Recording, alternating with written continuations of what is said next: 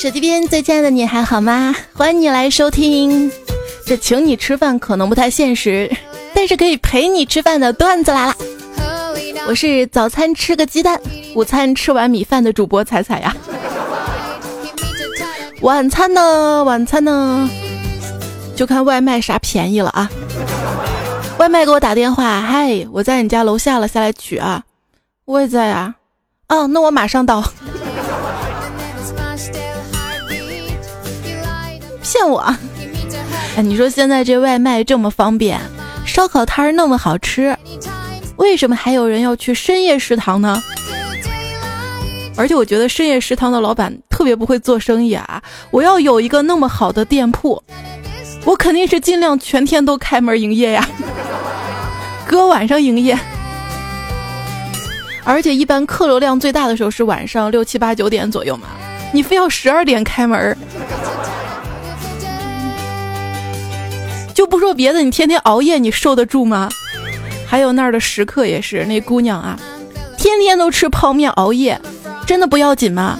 你瞅我前几个礼拜就熬了那么几个礼拜，我现在大姨妈都不规律了。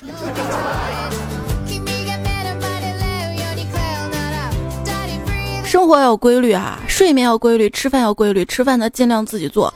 我为了让自己做的饭更香，做晚饭的时候特地看了看时间，下午五点我忍了没有做饭，下午六点我还是忍住了，七点二十了，好了就这个点儿了。经过实验证明，不错，果然肚子饿的时候饭菜更香呀。嗯，老公，当你收到我这条微信的时候，我已经睡了。你晚上加班辛苦了，饭菜都在冰箱第一层，你热一下就可以吃了。哦，对了，你回来的时候小声点儿，卧室门我已经反锁了。我最近老是失眠，好不容易睡着了，切记千万别进来把我吵醒了。早上也不用叫醒我，我想睡个懒觉。早饭我也准备好了，就在冰箱的第二层，你热一下，吃完就可以上班了。很爱你哦，么么哒。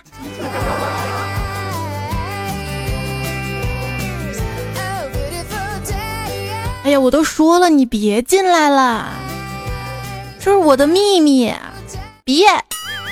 哎，行行，你非要进来，不就不就是不小心大姨妈来把床单弄脏了，我懒得换，怕你说呗。谁都有点秘密不行啊，说好彼此信任的呢。是时候告诉大家这个秘密了，其实我是新东方厨师学校毕业的。我会很多菜系和许多菜的做法，都是特别特别好吃的。就比如我会西红柿炒蛋、蛋炒西红柿、番茄炒蛋、蛋炒番茄、西红柿鸡蛋汤。我觉得啊，炒菜做饭这种事情要看天赋。就拿我来说，要看炒什么菜、做什么饭。饭菜在我的掌勺下，完全靠炒。和做炒作，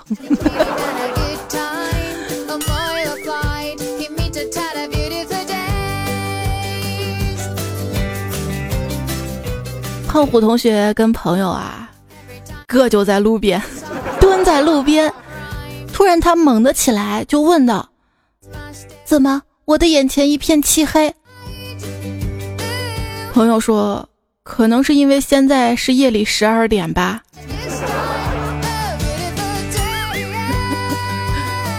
好冷啊！你们蹲到十二点是等食堂开门吗？要知道这女生回家之后啊，要出门就得看那个人值得让我出门不？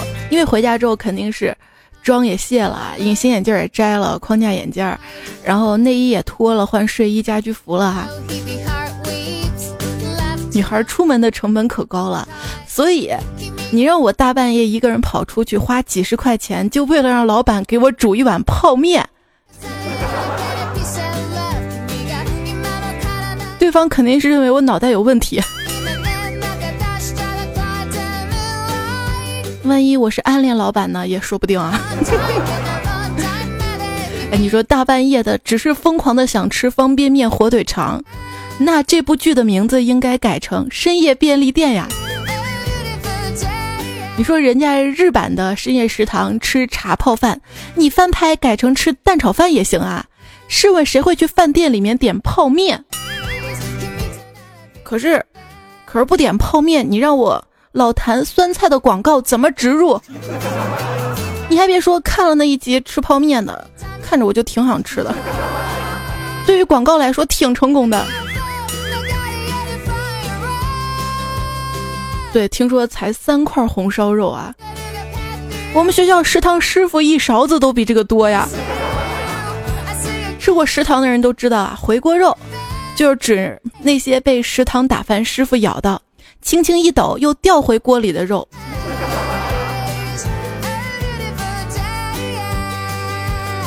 大家都觉得啊，中国的深夜食堂呢，就应该是烤串、麻辣烫、烤冷面、小馄饨、小笼包、各种粥、海鲜拉面、煎饼果子、麻辣小龙虾、凉面、臭豆腐、鸭脖子。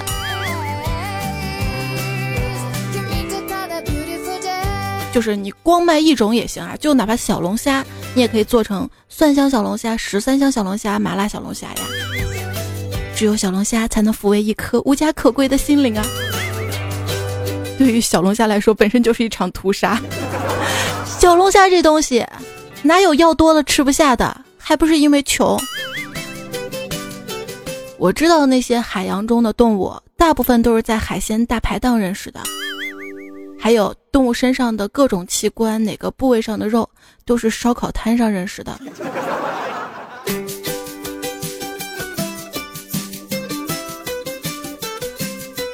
有人说，国产的深夜食堂可以说是现象级口碑了。刚才啊，在群里就已经开始抢排位了。对话如下：我先骂的，我骂的时候豆瓣才一千多人看过，呵呵，我八百多的时候骂的。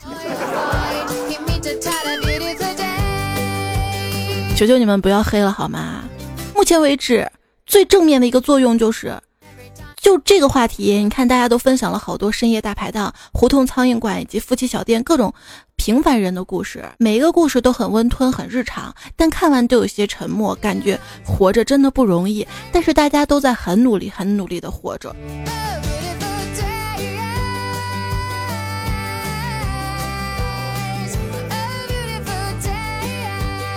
所以不要瞎评论，看懂了再说。这部广告单元剧创新在传统硬广告拍摄上加入了一定的剧情，以软广的方式拍摄品牌硬广，摒弃了传统广告时间里每天重复轮播的弊端，而是加上剧情每天安插不同的情节。这种创意的广告宣传是广告界的一种颠覆，是电视广告界的里程碑之作。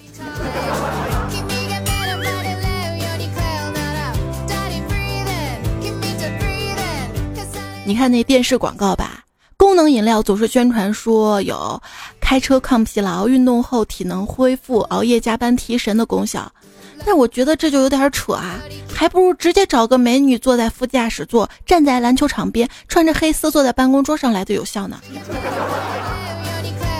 还有所有的洗衣粉广告，三十秒里总是有十五秒是个熊孩子闯祸，这似乎更像是一个避孕套的广告。证明不该生孩子。很多品牌呢，为了宣传，为了保护自己的形象啊，像大白兔品牌就为了保护自己的商标，注册了十几个近似的商标，有大灰兔、大黑兔、大花兔、小白兔、金兔、银兔。但是万万没想到，他们却忽略了小贝兔、大日兔、大旧兔、太白兔、大白免。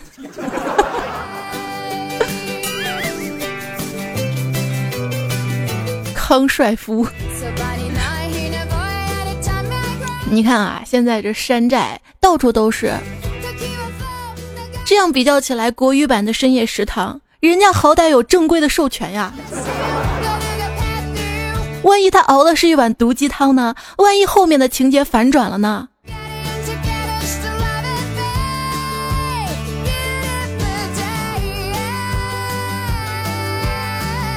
那吐槽演技，哎，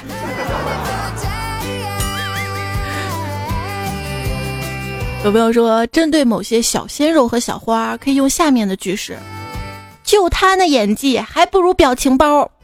就他那台词功底，还不如 Siri。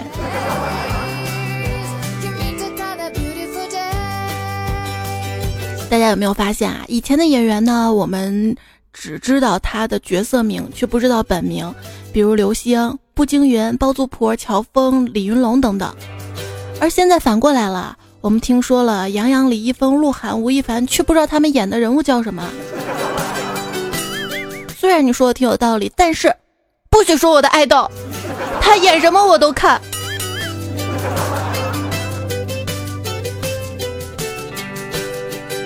还有人说啊，这国内的演员和足球运动员应该互换一下身份，球员去演戏，演技不会差；演员去踢球，输给梵蒂冈都有人支持啊。披萨是实时显示还剩多少披萨的饼状图。最近啊，有一大批娱乐八卦以及狗仔号被封了。其实看到这些啊，从内心深处来讲，我是松了一口气的。否则，迟早一天，我跟吴彦祖的地下情就会被人扒出来的。演收听到节目的是段子来啦。经过这么些年啊，看了很多灵异照片之后，我发现，衣服衣服也是有灵魂的。否则，所有被拍到的鬼魂应该都是裸体的。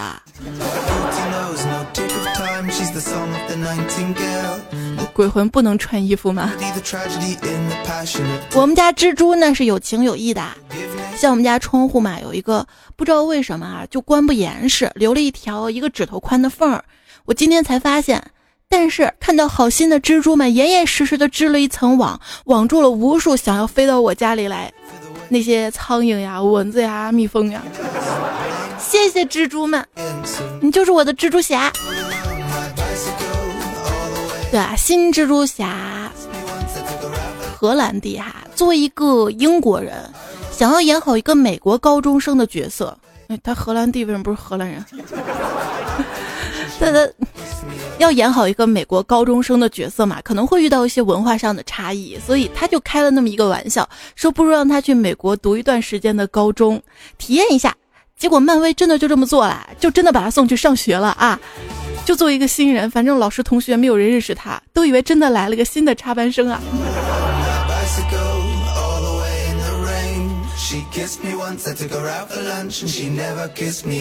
说这个新蜘蛛侠还有二三啊。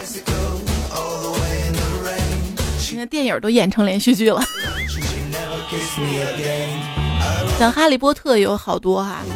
当年 J.K. 罗琳的魔法世界那是叫人令人着迷啊，尤其是魔杖这个东西太神奇了。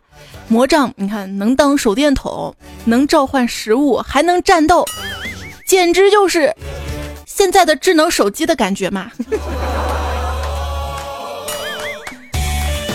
时代在发展嘛，你会发现更新换代这个东西啊，也更新的太快了。你看现在大部分出租车上的出动传媒显示屏依然在工作，循环播放着各种品牌跟网综在去年夏天投放的视频广告，有些广告主都已经倒闭了。互联网时代的墓碑被载在几千辆车上，在城市里跑来跑去。但我觉得挺划算的哈。也许去年那会儿只投了一个月的广告，现在放了一年呢。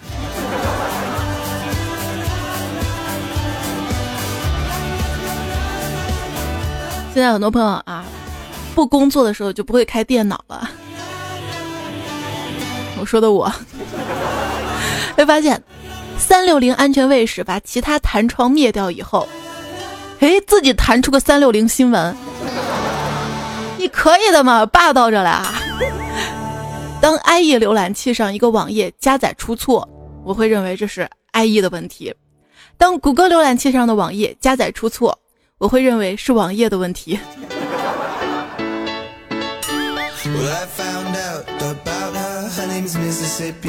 你在我跟前保持好印象要持久，知道吗？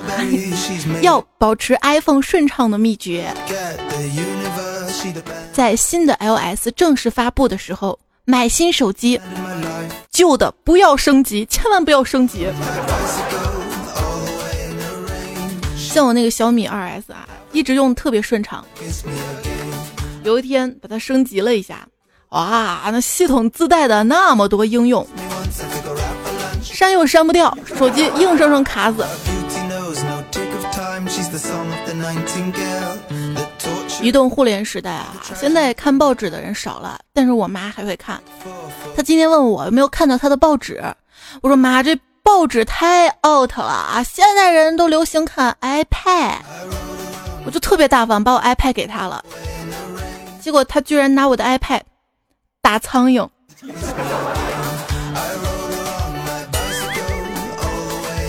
不跟你生气了，我是孝顺的孩子。说不孝有三，在长辈群里辟谣为大。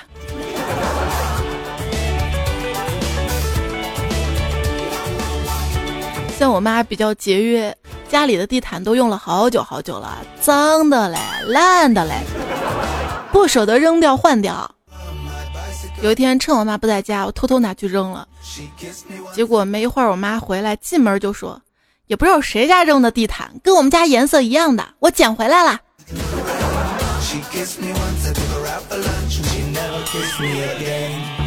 我当时应该烧掉。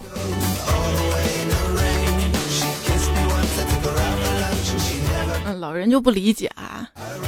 现在年轻人的一些思维啊、行为，老人都不太理解。像最近调查，九五后的梦想有一半儿。都想当主播跟网红啊！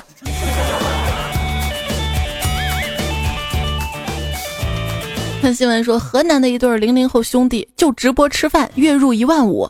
起初父母是反对他们直播的，认为这是不务正业的事情。后来看直播收入不错，加上功课还没有落下，父母就开始接受了。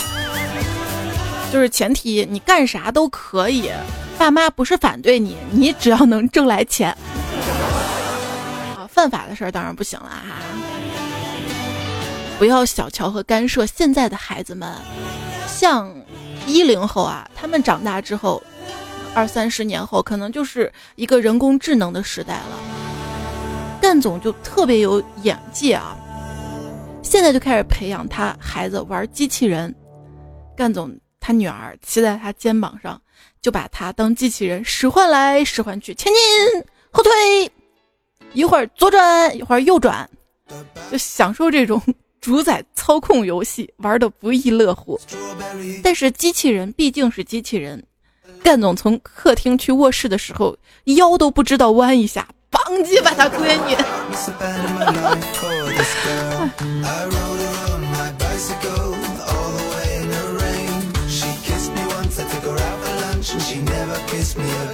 你说他闺女也不知道自己弯一下。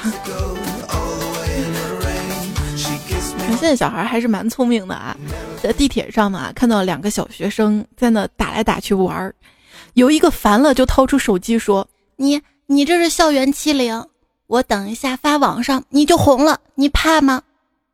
另一个说：“你以为我怕呀？你要让我火了，我就是网络暴力的受害者呀！”哎呦，就感觉完全不需要担心现在的小孩子。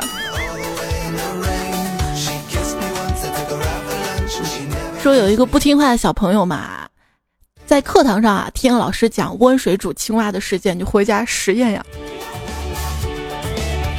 真残忍。他的实验证明，如果把青蛙放在冷水锅里煮，一旦温度过高，它就会跳出来；而把青蛙直接丢到开水锅里，当场就翻了。实验结果跟传言呢完全相反嘛。那你家那个火太大了吧？升温升的过快了吧？那小孩很有创新精神啊！哎，我不是让你解锁那个共享单车好吗？那天我正在扫码嘛，旁边一个小黄车就被一个小学生啪一下打开了，还跟我说：“阿姨，骑这辆吧。”当时我就很严厉的批评了他们，叫姐姐。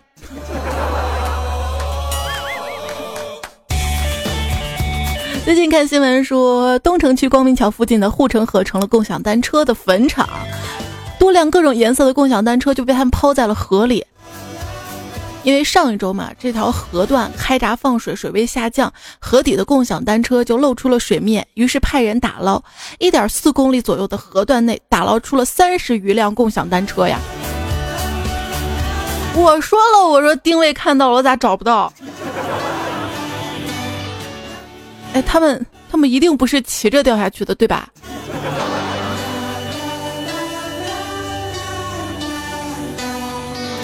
说到这个共享单车嘛，跟上司公司门口抽烟，街对面一对情侣吵架，这男的就说了：“你不是叫我滚吗？我滚。”然后开始扫码一个小黄车。这女的说：“你真的不会后悔吗？”男的说：“我们这样迟早也会分手的。”一阵沉默，男的继续扫小黄车。过一会儿，女的已经走了，男的还在继续扫小黄车。我们老大说：“这是一个摩拜广告。”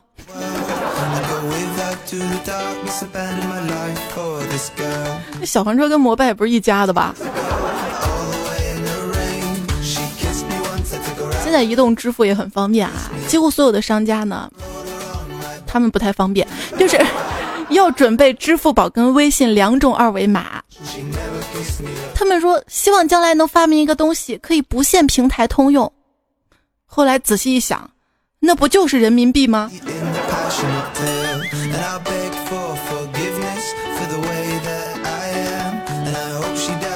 人们啊，消费观也变了。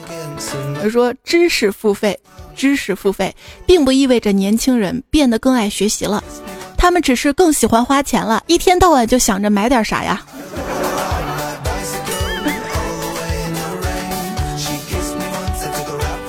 知识付费，就比如说喜马拉雅，这不就是利用你的碎片化生活学习吗？这碎片化生活对我来说意味着，意味着就是一边在感慨这手起刀落、尸骸遍野，一边在改稿子，一边怀疑着改稿的意义，一边在想，要不要把今天收到那条裤子另外两个颜色也买了呢？算了，先不买了，万一我瘦下来了呢？然后就拖拖拖，其实挺讨厌拖延症的。我对拖延症说：“我要杀了你。”拖延症说：“好吧，不过可以再等两天吗？”我说：“好的。”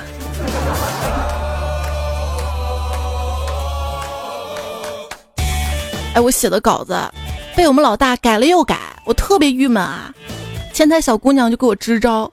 她说：“不要让别人有太多时间来挑剔，做完的东西最好在下班前半个小时才拿给老大看。”一语惊醒梦中人呐！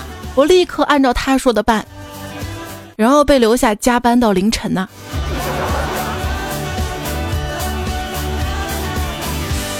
加班的人不用觉得自己非常努力，不加班的人也别觉得自己是效率高，在工作里，结果是最重要的。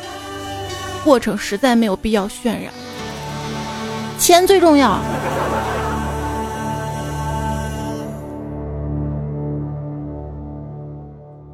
只要有快递还在路上，我就感觉生活还有希望；只要有外卖还在路上，干什么都有劲儿。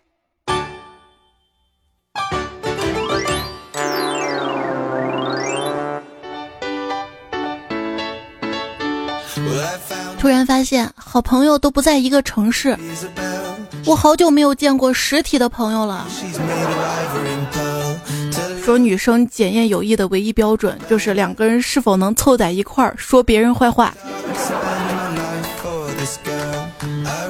其实女生之间友谊比男生之间友谊要简单，男生之间其实是没有真正友谊的。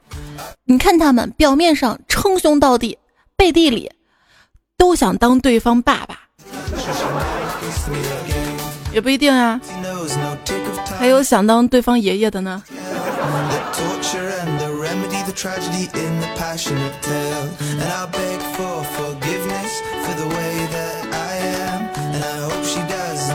平时吧，你说组队刷个副本的时候，在线好友不要太多，都不知道挑谁好。饿了想出去吃个饭，没人陪啊。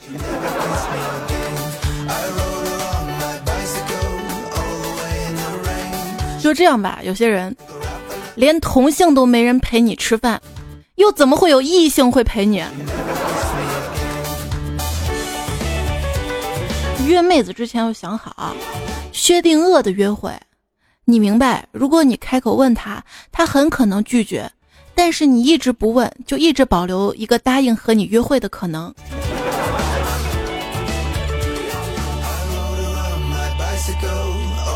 情人节的时候，一个人在外面吃饭，邻桌是一对恩爱的小情侣，男的是个小帅哥，特别贴心的喂妹子吃菜，妹子煽情的问一句：“亲爱的。”你除了喂过我，还喂过谁呀？要说实话哟。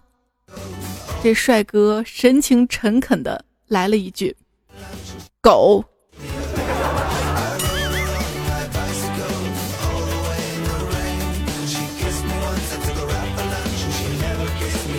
一对情侣在餐厅吃饭，男的听着悠悠的音乐，便开始跟着哼唱。女的说：“哎，有人说过你唱歌很好听吗？”男的说没有哎，没有你就不要唱了。啦啦啦！我唱歌是为了我自己开心，不是给你听的。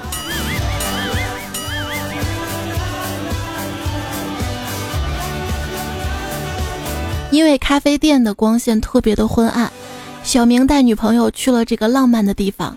本来两个人吧就有点误会，闹别扭。小明说。亲爱的，你看，想要喝点什么？小明的女朋友没好气的回答：“看不清喽。”小明于是打了个响指：“服务员，来杯卡布奇诺。”这谐音还挺像的哈，好冷的段子。一朋友说：“昨天我遇到的事儿还真是奇了怪了。先是约了相亲的妹子没来，然后有个不认识的女人走进餐厅，看了我两眼就走掉了。”真是莫名其妙呀！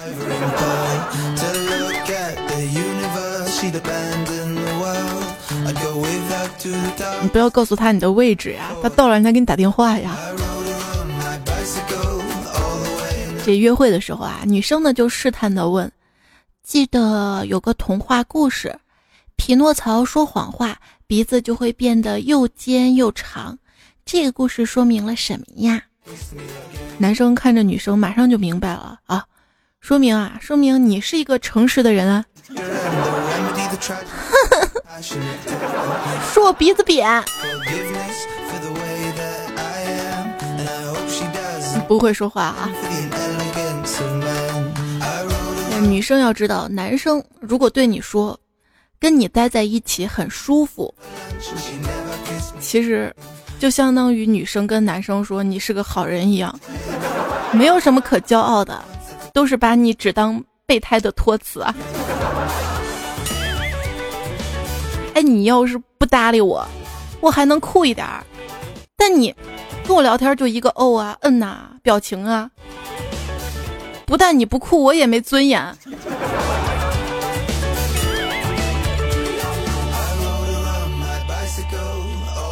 有时候你打出一段话，对方发语音发几秒钟，我感觉也是敷衍。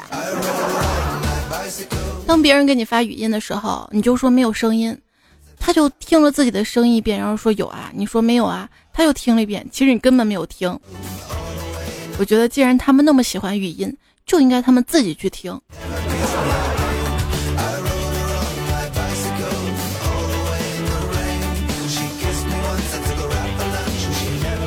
上大学那一年，胖虎他们寝室四个单身狗聚会，酒桌上举杯承诺，各自努力告别单身，下一次聚会必须八个人。然而第二年情人节，他们带上了隔壁寝室。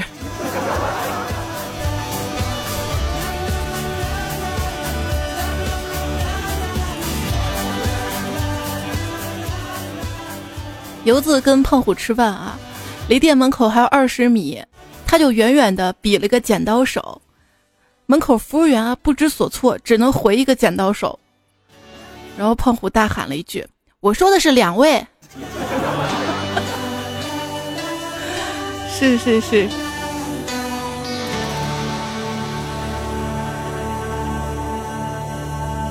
跟闺蜜去吃饭，闺蜜对服务生说道：“我要一份黑椒鸡把饭，快点儿。”哎呦，我连忙纠正，黑椒鸡扒饭，鸡扒饭。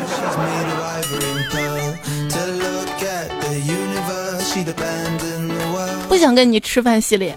有一次跟一哥们儿出去吃饭嘛，服务员把菜单拿过来就开始点菜，人家服务员拿着点菜机在按你点的什么菜，结果这哥们儿硬是来了一句：“哎，我说你啊，我点菜的时候你能不能不玩手机？”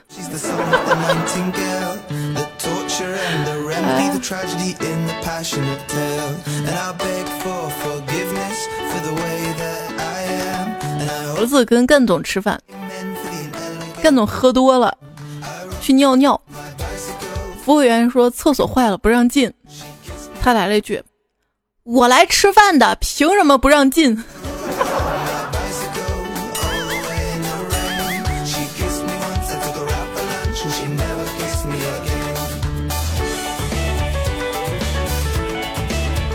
有一次跟朋友到一餐厅去吃饭，他呢喜欢喝果酒，餐厅没有，我就出去帮他买了两瓶。回来之后刚准备喝，老板走过来说：“本店不允许喝自带的酒水。”结果那朋友指着我说：“我没带呀，我喝的是他带来的。”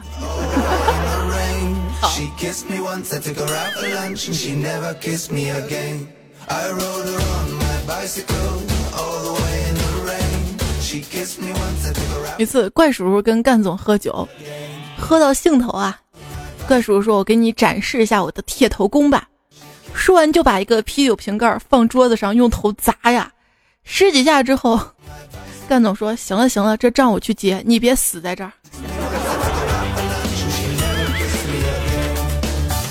据说当时那个啤酒瓶盖都被砸扁了。这跟朋友一起出去吃饭吧，结账这个问题啊，一直都是个问题。有一次，我们一群朋友去吃饭嘛，结账的时候，一人一张银行卡，让服务员抽，抽到谁的卡谁结账。说巧不巧，就抽到了我的卡，我心里暗暗的颤抖，焦虑不安。终于五分钟之后，服务员拿着我的卡回来了，并且特别有礼貌的跟我说：“您好，您的卡余额不足。”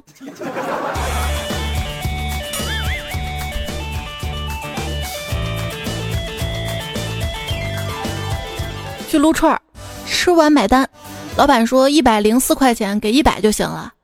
朋友不行啊，讨价还价，九十八行不行嘛？哎呀，便宜点嘛！老板就说那行行行，可以可以。然后只见这朋友掏出一百块钱说，不用找了，两块钱是小费。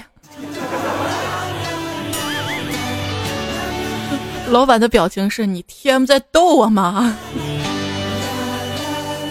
说出来吃饭喜欢主动买单的人，并不是因为钱多，而是因为其他人都不买，只好见义勇为了呀。看到打折卡上摆着一只汤里捞出来的苍蝇，经理说：“不好意思，两种优惠不能同时享受的。”哎，谁给我说的？苍蝇馆子里面好吃，我居然一只苍蝇都没有吃到。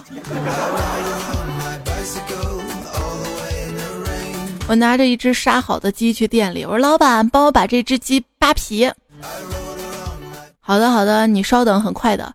说完，老板跟老板娘竟然互相嗯亲了起来。我正纳闷呢，突然看见了一地鸡皮啊！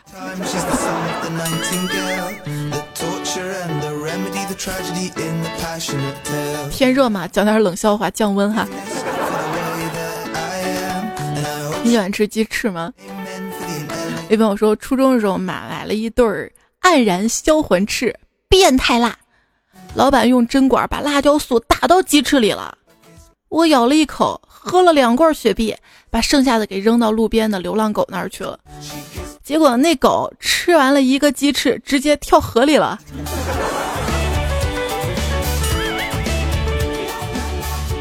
有朋友说，刚才我把一些碎骨头嘛扔在路边，正准备离开，过来一只小狗狗，俯下身子闻了闻，扭头就走了。我正纳闷呢，就看见他领着另外一只小狗过来了，两只狗狗吃的不亦乐乎，不由得让我感叹，连动物都知道友情可贵，可是人呢？结果令人意想不到的一幕发生了，先来的那只竟然把领来的那只狗给上了，哎。看到这一幕不禁让我思绪万千啊，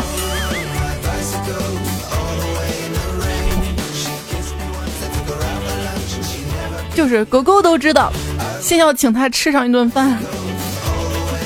哎，你永远意识不到自己有多乏味，直到有人问起你平时的娱乐爱好是什么。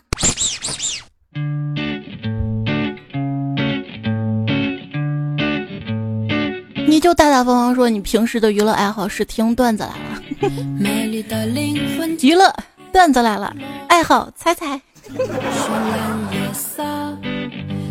我的微信订阅号啊，微信右上角添加好友，选择公众号订阅号，搜“彩彩”，彩是采访彩，做到加关注就好啦。记得关注，记得关注。我们接下来的时间呢，来读一下上期节目留下的一个互动。如果你的前任掉到了水里，你的专业能为他做什么？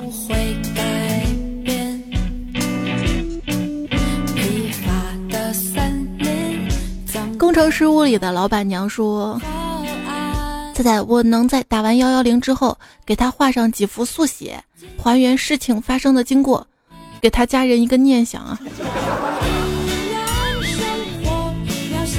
陈凯歌说：“我没有前女友，但是如果她掉到水里，我学的专业肯定让她一鸣惊人。不过要视情况而定，比如震惊某女子当众失身，震惊某女子儿童游泳池溺亡，震惊女子为挽回前男友当众表演吐泡泡，男默女泪，女子轻生的真相。”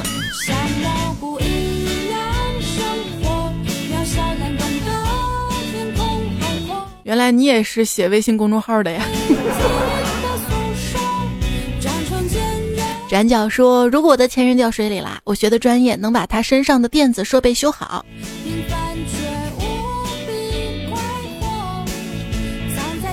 他人你不管了吗？这位叫我就喜欢何婉清说：“前女友掉到水里，我学的专业能给她在水里通点电，让她沉得更快一点。”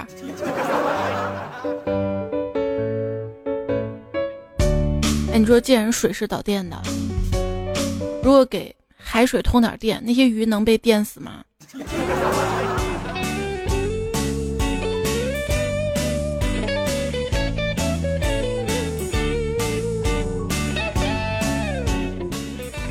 亏吹三二一也说啊，如果它掉水里，我可以把漏电的笔记本扔水里不？这种情况的话，很快你的笔记本就会没电。也电不到它吧？咱们段友里面学电的朋友很多啊，我跟你们差不多。你们学电吗？我说就电台。随便说我是电工专业的，我这么道貌岸然的做鬼脸，才不会用电电死他。我会用电线系个圈儿，套住他脖子，从下游救到上游，然后对他做人工呼吸，反复的胸部按压。等他醒了之后，我会说。被你亲也亲了，摸也摸了，这辈子非你不嫁，就说明你对前任还是有感情的。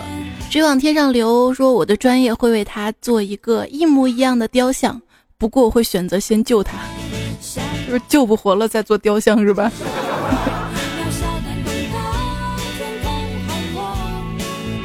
迷之夏天说，可以计算一下它的浮力，计算一下它下沉的加速度跟沉底的时间。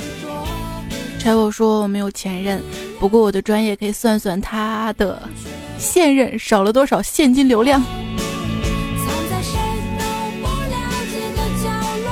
同样算算的方向不一样哈。摄影师小东北说：“我可以把他落水的姿势拍得最美。”大脸猫爱吃鱼说：“如果掉水里了，那我就建造一座水上乐园，在乐园里面吃着美食，听着彩姐段子，默默的看着他在水里游啊游。”我说这个掉水里不是在水里玩儿。你要建水上乐园了，咱们所有段友能免费吗？K B 二四说：“我会用代码把前女友掉河里的这一段写个四循环呢。”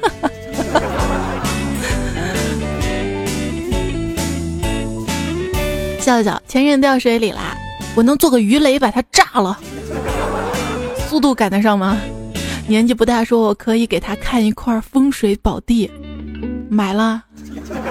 彩虹追月说：“我的专业可以测量水位上升了多少，水底的静压值增加了多少，温升了多少。”佳佳说：“我所谓专业可以帮他火葬的那一天奏上一曲，算是安慰他的在天之灵了。”美丽的灵魂就该赤裸裸，绚烂夜色，满意灯光的城市，渴望烟火。李珊说：“凭我的专业。”也只能给他做兽医了。本人学的是服装设计。孤独美食家说：“我可以负责和尚大坝建设的全过程，让他死得更彻底一点。”我以为你做大坝可以把他拦住呢。嗯，顾家女说：“我的专业可以做到的是，大家可以参观一下，这个是某某前任落水的地方，大家可以下水体验一下落水的感觉，但是要注意安全。”导游。先德法哥说：“我作为一名法医，你说我能做什么？”是是是。哎，这样这样他的裸体都会被你看了是吗？非常六加胖说：“我学土木工程的，如果掉水里造个船，造好了，哎，他早都淹死了。”黑子哲也说：“他如果掉水里啦。”应该是我把他撞下去的，因为我是汽车工程系的。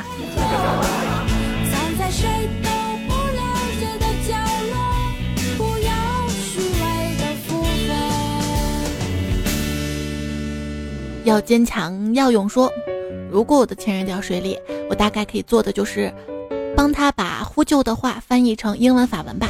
保不齐有个外国人听到之后能跟我聊几句呢。莫凡说：“我可以帮他写段英文墓志铭。”一心爱彩彩的迷你彩说：“前任掉水里呀，叫我们这些学殡葬专业的小伙伴怎么办呢？”刘赛说：“我是学通信的，大概我会把这个好消息告诉全世界吧。”哦，那个小样说：“我是医生，前任掉水里，我可以救他。”如果你不会游泳。也得别人救上来之后再救他吧。E R S C 说学的是游轮乘务，开轮船去救他呗。船太大，能不能看到我就不知道了。七七说如果前任掉水里，用我所学专业我会说，巴拉巴拉巴拉。我生活在长江中下游，然而是个旱鸭子。九八年大洪水差点淹死宝宝了，现在想起来还害怕呢。我也不会游泳啊，也差点淹死过两次。命好命好。寂寞的狼说：“我和前女友分手的原因是被她老公发现了。”如烟说：“听说你在的城市下雨了，想知道你有没有带伞？如果没有，我希望是下刀子。”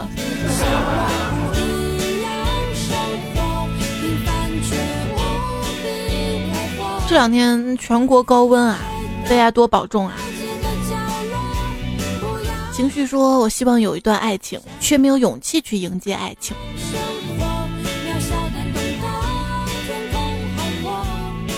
如果你遇到那个人，遇到你看上他一眼，就觉得他值得你为他义无反顾，嗯，那就有勇气了呗。比如说爱情的底线是什么？撒谎、劈腿、家暴。事实上，爱情是没有底线的。你爱一个人越深，底线就越低。像我小香橙说：“感情这个东西啊，会随着身体的一阵抽搐，一切都会变得索然无味。”你说的抽搐是哭是吧？抽泣这个哭对吧？是的。如果是你想的那个的话，那就没走心啊。告白气球说：“我和前女友分分合合五年的感情了，上个月彻彻底底分开了。”像带个不懂事的孩子，他喜欢玩游戏，玩起来男朋友丢了都不知道。在彩彩那儿听到的都发生在男生方面问题，却没有发生在女友身上。以后一定要找个最适合那个。在我也觉得你的标题是对的，分开了什么都不是了。对，有时候看着对方跟你恋爱啊，你那么认真，他却不走心，你就特别想对他说一句：“你再这样，你会失去我的。”但是害怕，一旦这句话说出去之后，就真的失去了。有啥办法？哎。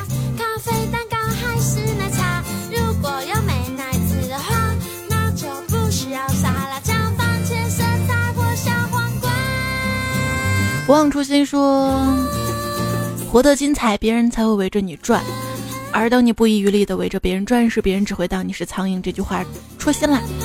想当年啊，他是各种黏着我，于是我想着法子对他好，不管是大节小节，中国大。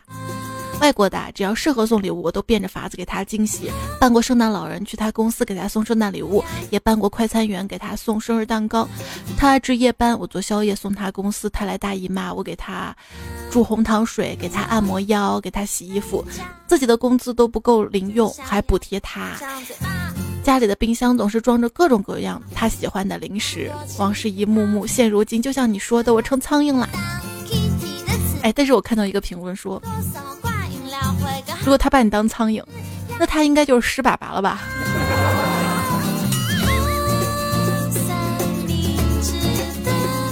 木阿克神说，前任就像一坨粑粑，你好不容易丢了它，但日久天长，它风干在地上，渐渐失去了屎的味道，外表看起来渐渐变成了巧克力色，于是你又忍不住捡起来尝一尝，结果还是一。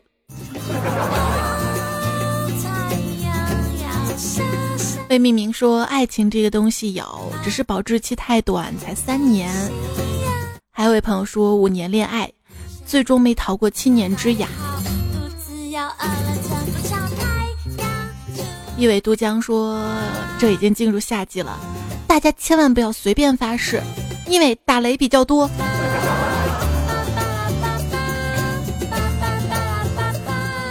旋律说心中有爱不孤单。成双成对也会烦，思前想后未放手，只羡鸳鸯不羡仙。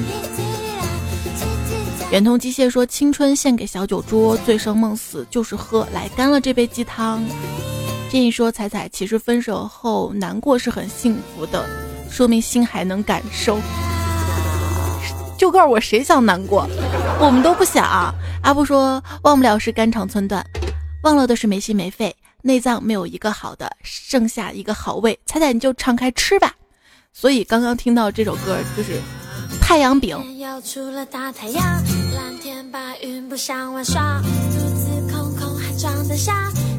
这位朋友说谈恋爱约会的时候，彩彩只是能在男朋友面前夹几筷子菜，然后嗲嗲跟男朋友说人家吃饱啦。约会结束，看着男朋友远去的背影。她嘴角露出一丝浅浅的微笑。老板，两碗臊子面，五个肉夹馍，饿死老娘了。哎，我傻呀！我约会结束，我不让他送我回家，我还在饭馆留着我。而我跟他在一块儿，我不让他掏钱呀，我自己掏钱买肉夹馍。哥哥说，高中毕业千万别分手，大学的还不如高中的呢。哎。我爱小乖乖说：“真希望有一次偶遇。”算了，不装了。然后来西安了，就想起你了。西安的天热死了，西安的人急死了。还有，猜猜让我爱上这个城市。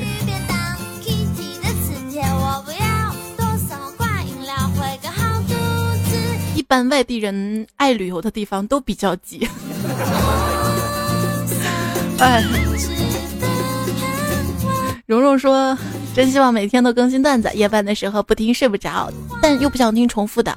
可是每天一篇段子很难做吧？每天听你不同的段子成奢望了。你看节目长吗？分开吗？”小陈猫就说：“为啥你节目这么长？改成二十分钟不行吗？那样还能一周多更新几次。”就是我跟你说，这样我还能增加总播放量，增加工资。我咋就这么耿直？哎雅克爱猫猫说：“现在怎么样才能让自己的留言被你读到呢？我跟准女友一起听段子来了，推荐给他听的。想要把生活中段子通通通过你的电波说给他听，怎么办？怎么办？要不你开档节目吧，你来说。不过现在没有电波了，现在都是网络。”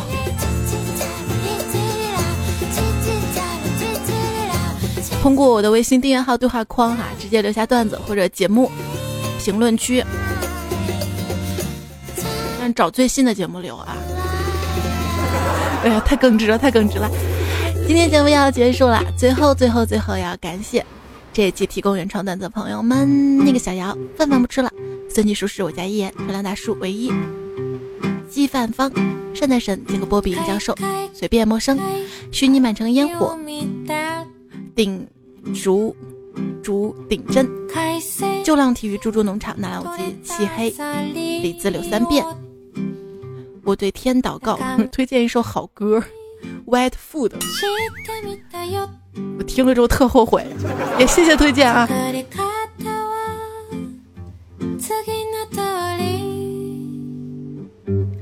上期沙发猪，一定有个你。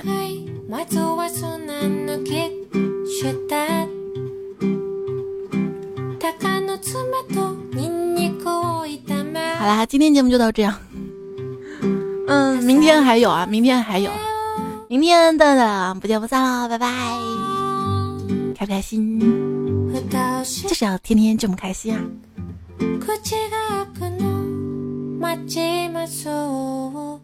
残垣断壁，新垣结衣。